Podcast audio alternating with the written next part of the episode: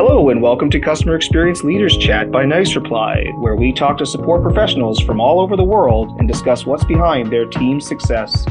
This interview is brought to you by Nice Reply, an all in one customer satisfaction tool that helps you measure and improve the quality of your customer service. My name is Craig Stoss, and I am here today with Justin Rice, the senior lead of escalated support at Shopify. Justin, thanks for being here. Thanks for having me, Craig. Justin, your background is in building out the escalated support strategy at Shopify.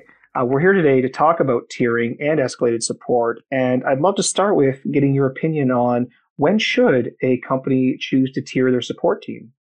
Yeah. Um, so my own my own context on on tiering is is kind of the tiering between frontline and, and technical support teams. Um, and I think there's a couple of key times when we'd want to look at at tiering. So the first is kind of um, when you need depth on a particular topic. And then here we can see, you know, the types of questions that merchants or customers may have requires some additional depth in order for them to be successful. Um, the other time would be if the the breadth of knowledge is just too broad for um, a generalist role, and that's where some either specialization or tiering can be helpful. Um, and then another case is is where uh, where people on your team are developing more specialized skills or finding new ways to have an impact um, and actually having them dedicated on that on that type of work can be really be really beneficial for for your team. Now that doesn't necessarily mean tiering. Again a specialized model can can work there but i think tiering is one of the ways that um, that can support that.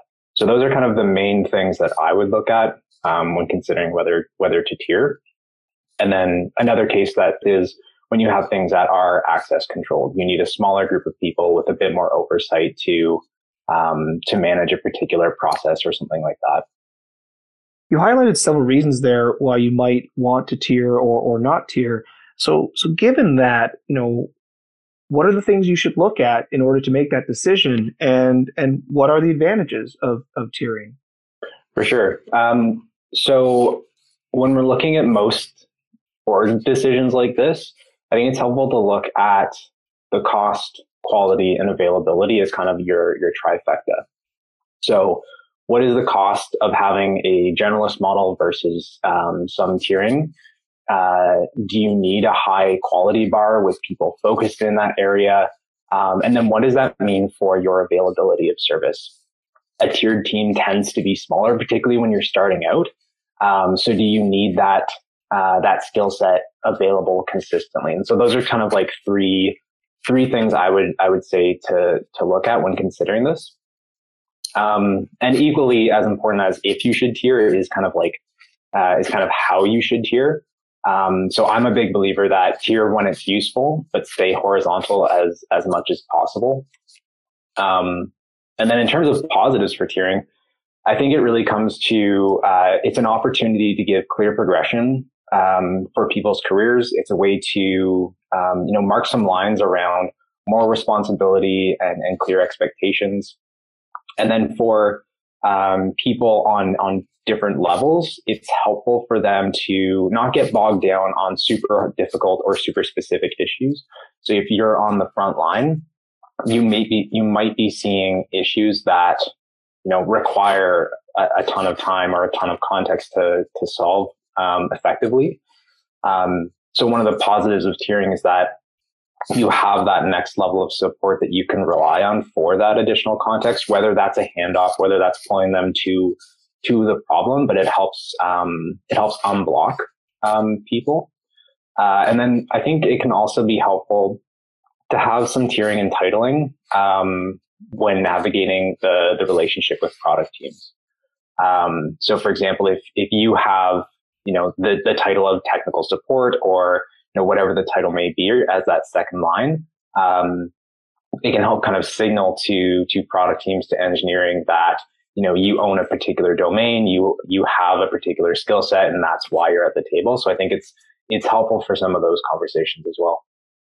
Yeah, I completely agree. Having that differentiation in titles absolutely brings clarity both inside the team, but cross functionally lends itself to you know who does the different things and, and who might have a different level of expertise Um, but given that you have to have all these distinguishing factors, you know, how do you align with each of these roles and make sure that the tasks are understood by each member of the team?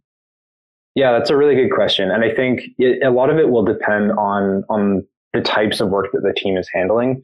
You know, I think things like access controls make it um, much clearer. So you you run into a line where you you can't um, take it any further. That's very clear cut.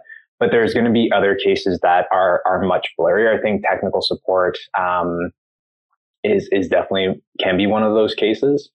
Um, so I would say things like you know clear job titles, team FAQ docs, onboarding, um, regular uh, communication um, between the tiers is really helpful. So we would do, um, you know, kind of intro talks, kind of share what's the scope of our team. These are the types of problems you can send over to us, that kind of that kind of thing. Um, but I think there, it's likely that there's going to always be some blur um, between those between the tiers, and I think it's helpful to be really clear about the lines that um, that shouldn't be crossed. So things like you know let's say the you know the frontline team shouldn't um, log issues directly with engineering. That might just for example. Um, but I think it's also helpful then where there is that blurry space to a have some some feedback and and calibration between the tiers so that we can uh, adjust as we go. Um, but then also create the space to support people when they they want to go the extra mile. So if it is you know, in that, in that blurry space of, you know, some additional troubleshooting, how can you make it safe to, to go the extra mile? Um, I think it's helpful to kind of empower that, um, that frontline tier. Um, and it also helps you identify potential, um, future, uh, future candidates within the team as well. Um, so I would say it's helpful to draw those clear lines, but also having that ongoing calibration you brought up again the professional development benefit, and you had said that earlier about as a positive of tiering. Um, but you also have suggested that tiering might not be the only path towards making a system like this work. So I'd be interested in understanding how do you build the professional development in a situation where you aren't going to tier? What are the what are the mechanisms to to make that work? Yeah, I think it I think it is possible. I think for me, career pathing and, and a sense of progress in your career, I think is the helpful piece. So, um, it, it's everything from creating opportunities to kind of stretch into, um, stretch into that, that new box, uh, all the way through to, you know, having a, a senior title and, and, and the recognition and, and the responsibility that comes along with that. Um, and I don't think that tiering is is necessarily the only way to do that. And I think there's there are real drawbacks to to tiering and and and focusing on titles. For example, typically when you make something someone's title, that thing stops being everybody else's job. So it's very easy to say, "Oh, that's so and so's. I'll just hand it off to them. I don't need to to learn about that or worry about that." Um, but I think the the thing to look at in terms of career progression is creating those opportunities for people to to take on harder work, encouraging that, making it safe for them to do so, and then providing clear recognition when they do step into that new box. That might not be a tier. That could be a title on the same team. That could be joining another tier. Um, but I do think the recognition piece is helpful, one for their own growth and, and kind of just positive recognition, and then if they are going to be taking on additional responsibility, it's helpful for the people that they're interacting with to know what their responsibilities are. They have that kind of interface point. Yeah, so it's it's clear that the individuals have a benefit here and can get more clarity and more career path uh, progression.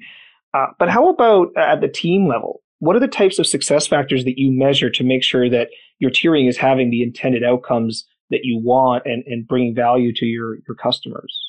Yeah, so I would look at uh, the outcomes that your merchants or customers need from your team. That's where I would start. I think the two the two metrics I would I would look at first are your CSAT or or kind of voice of the customer. Are they getting higher quality outcomes that matter to them, or does the business get the higher quality outcomes as well? Um, and then looking at for those topics that do go to the next tier, uh, what is their their total life cycle? So what is the first response time? What is the close time? Uh, what is the the CSAT? So I think, and I, I would really, I think that's an important point to look at the full life cycle KPIs, not just individual teams. Because one thing I've seen happen is that, say the the frontline team can be, you know, really successful. Everything's going great. They get faster. Um, but once something goes up to the second line team, maybe they're really underwater and they're struggling. And if you don't have that life cycle measure, it's going to be really easy for you know t- those two different tiers to start uh, you know blaming the other one or or anything like that. And if you're optimizing for a part and not the whole, you're not actually going to get the outcomes that your your customer actually cares about. So for example, they care about their cases resolved yes, they do care about the time to response there, but their ultimate concern is, is this resolved? And I think that's a reason to look at those, those life cycle KPIs. Um, and then going back to that trifecta, it needs to be weighed against the quality, the availability, and the cost, um, as well, just for, for the business case. You talked a little about what customers expect as outcomes from, from a tiered model or from, from a team in general. So maybe we'll wrap up with how does tiering benefit the customer? I think it can, and I think that's a it's a really important part to understand really what outcomes your your customers need. Um, yeah, I would say it, it comes back to looking and understanding what your your customers really need, and I would also say that it it really depends on what types of cases they need resolved, and then consider are you organized to do that effectively. Um, so tiering may help in some cases. Tiering may be the wrong thing to do in other cases. I don't think tiering is in- inherently beneficial um, to customers, but it depends on that con- that context and those outcomes. Um, again, I think something like access controls that might actually not be better for that individual customer, but it might be the right thing for your business because it, it needs a bit more oversight to make sure we're doing the right thing and, and making the right trade-offs. Um, I think, I think my, my parting thoughts on this would be, uh, to also set tripwires for when, uh, tiering stops working. Um, it's really easy to kind of set it and, and forget it, but I, I do think it's really important to have those lifecycle KPIs and understand what would it look like if this um, stopped serving us. Um, because it like org org changes and and these designs you're you're you're solving one problem and you're creating another one somewhere else. It's just which trade-off you want to have. Um, so i think having those tripwires for when we need to reevaluate this um, what are some early warning signs that we need to recalibrate is a helpful thing to to bake into these decisions as well Justin, I love the view that you've brought here that tiering has a lot of benefit, but it's also something that has to be constantly evaluated and understood and used in the right situations to make sure you're driving the right customer outcomes. It's clearly not as easy as slapping a new title onto a set of people. And it's really great the uh, the success you've brought to Shopify with this program. So thank you so much for sharing with us and thank you for being here.